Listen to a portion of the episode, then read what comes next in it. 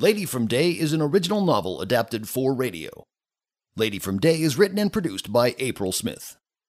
Previously on Lady from Day. Leah and her group encounter Gorlags and listen quietly as they talk about some woman that escaped. Book 1 In the Halls of the King. Chapter 8 A Surprise Visit.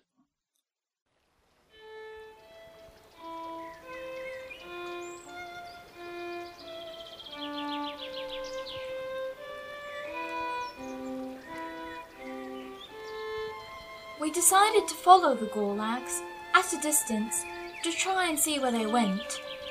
Obviously, if they were securing the area so a person wouldn't escape, the person must be close and either very important or very valuable.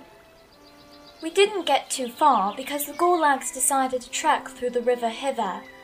The river starts where Sandring ends, with a forest skirting along the side of it, so we had plenty of cover.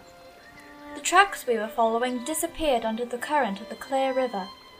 We chose, after losing the Gorlags, to continue to look for a cure for the princess. We had to turn around and eventually came upon a stately rider who wore a dark purple hooded mantle. The horse was elegantly dressed in chainmail with a velvet overcoat. The horse's face was armored. I couldn't tell from my angle if the rider had armor as well. At any cost, it definitely wasn't a Gorlag. Who goes there?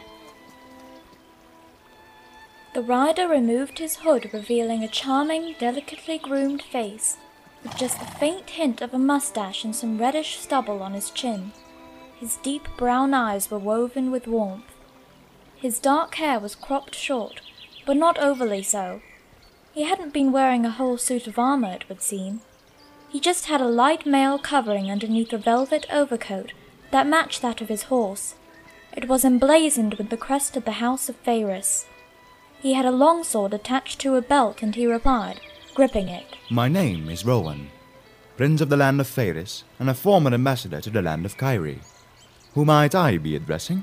I am Leah Yovar of Dwivenay in the land of Alasonia, and I have been charged with the task of curing your sister, the Princess Dashel. He chuckled to himself and turned his horse. He then waved his hand behind himself. Suddenly, a sizable force emerged from the trees. They were on foot and armed with bows and short swords. There were a few random pikemen in their midst as well. I wondered to myself the reason for him coming through the deadly swamp, and I was even more curious to the reason why he brought armed men with him. I noticed in amusement that several of those men were caked in sticky sand. Pardon me for surprising you like that, milady. I was sent to follow you. If your party was in any danger, then I was to come to your aid. It was Dashel's idea, actually. I had just arrived home, and she told me there was a new interest in her predicament. We both wanted you to be successful, and since no one had ventured this close to the Gorlag territory for years, we decided it was a good idea for me to follow you. Since she had such a strong hunch that you would uncover the cure, she really wanted you to survive this ordeal. Uh, we never had anyone search for the cure in an entire spell since my late mother, so that makes your accomplishments even more important. But you certainly are not what I had expected when Dashel told me about you. What I didn't know is that you'll be so becoming. I don't know what to say, Your Highness.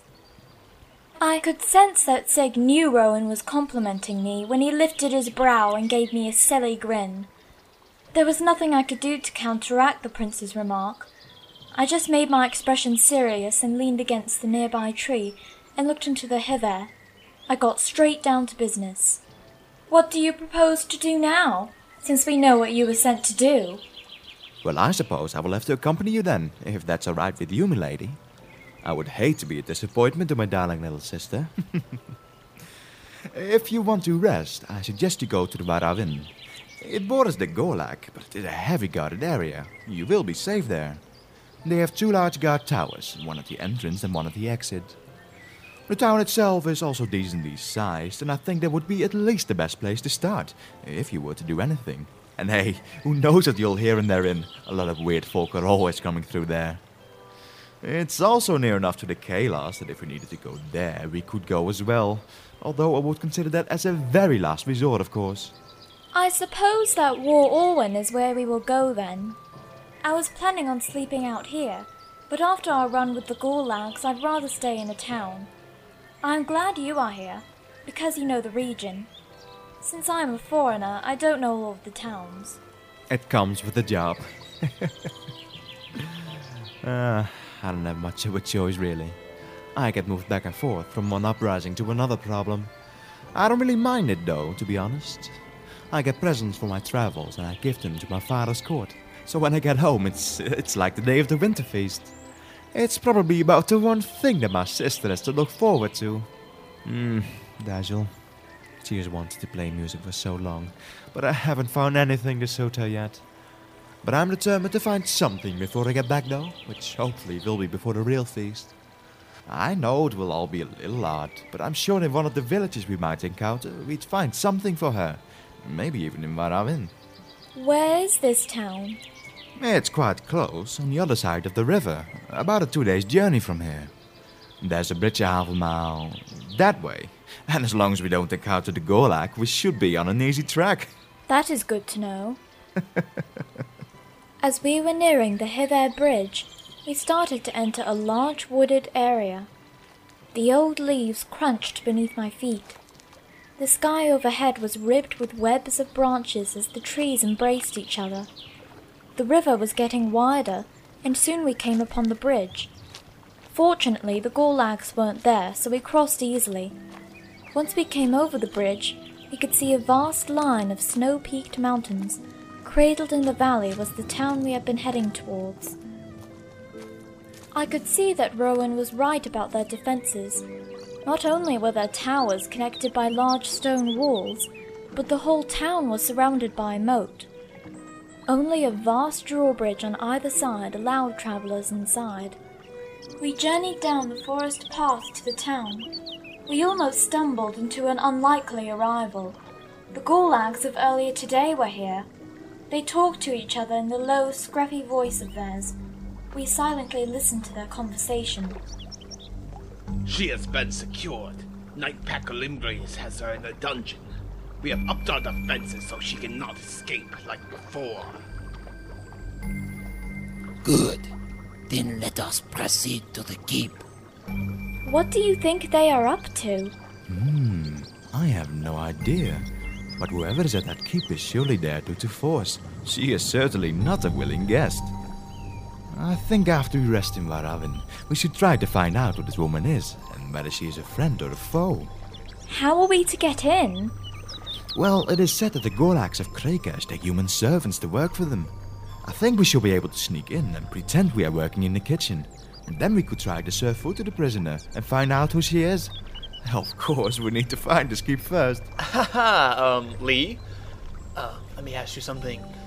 Why are we listening to him? And, um, more importantly, why are you listening to him? Why is this person so important?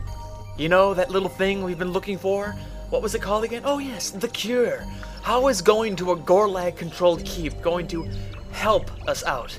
Lee, for once, you aren't thinking with your head. I'm listening to him because this female they imprisoned could be the key to unlocking the mystery of Dashel. You know that the Gorlags are benefiting from the starvation in Faerus. Perhaps she knows something, and the Gorlags are keeping her so she can't tell people like us, or Rowan's father. The Gorlags are getting people from this land to go to them because they have food and we do not. It is only logical that they want this to continue. Some people are willing to be slaves for food. It is horrible, you know. Sig, why can't you have a little faith? I am gonna have to be honest with you, Lee. I believe you are being drawn to that conclusion because, and only because, Rowan has poisoned you with his looks and charm. It's Rowan, not Rowan. Siegfried Geoffrey Hollander, that was uncalled for. I don't care what you think, but know this I've never made decisions based on someone's charm. On the subject of looks, you can go back to Alisonia if you think that I will be led by something as trivial as that. Well, unless someone else has anything clever to say, I suggest we move on toward Moir Awin to find the keep. The hours passed slowly as we were on foot and couldn't travel at a fast pace, save Rowan, who rode on his horse, quite comfortably, in fact. We were getting quite hungry, and so we all stopped to scavenge what was available. Mushrooms. What else? How can your people tell the difference between edible and poisonous mushrooms? Well, it's fairly simple actually. Uh, most depends on what they look like. If it looks flat on top with a long stem with white gills, it's usually poisonous. Also, all those little brown ones you see, they are poisonous too. And I'm sure you've seen morels. Well, false morels look like the regular ones, except the bottom of the cap looks like a skirt, and it doesn't have the pitch and ridges like the true one. I have been told that the evils in that particular mushroom can be driven off if it's cooked thoroughly enough. I wouldn't risk my life on it though. Unfortunately, some of my people do. I can't wait till the day when I don't have to do such things anymore. We try to educate the people as much as we can, and their pigs they use to search for truffles are all but gone due to Dajjal. The number of wild animals for feasting is dwindling. I hope to be able to introduce some sort of creature from Kyrie, and I'm sure the Fenarians would assist too, given their alliance with us. I really like to be able to offer more to them. Money is getting to be worthless, and I'm afraid that the people will get to the point where they are so desperate they will try to mutiny against my father. On the bright side, my father's family has always been known as the rulers of the land, more so than the people. We give them very few guidelines and rule with a mother at hand. Happy people are always more productive. After Rowan finished talking, we got lucky and found some mulberries to eat as well. I really prefer the taste of raspberry to mulberry, but it was better than just eating mushrooms. These mushrooms didn't have much juice because the woods we were in were dry, so they didn't have a lot of moisture. They got the job done, and after we were all satisfied, we continued. Nightfall came more quickly than I was used to. We had walked so long and hard and cautiously, so as not to get into any Gorlag entanglements, that I completely lost track of time. We decided to make camp in the forest, but we all stayed high in the trees so the Gorlags wouldn't attack us at night. I was a bit wary to make the tree climb because there were no obvious footholds. I had to use some rope to give myself the proper leverage. Then, once I found a limb, I wrapped the rope around myself and it so I wouldn't fall off when sleeping. I know we all felt a little safer this time. Rowan's men weren't equipped with rope, so they used their belts to wrap around the trees. They just had to get higher up where the trunk was thinner in some cases. It was a good thing they had long sword belts. The pikemen had a bit worse time trying to get up, so some of my men dropped their ropes for them to climb up.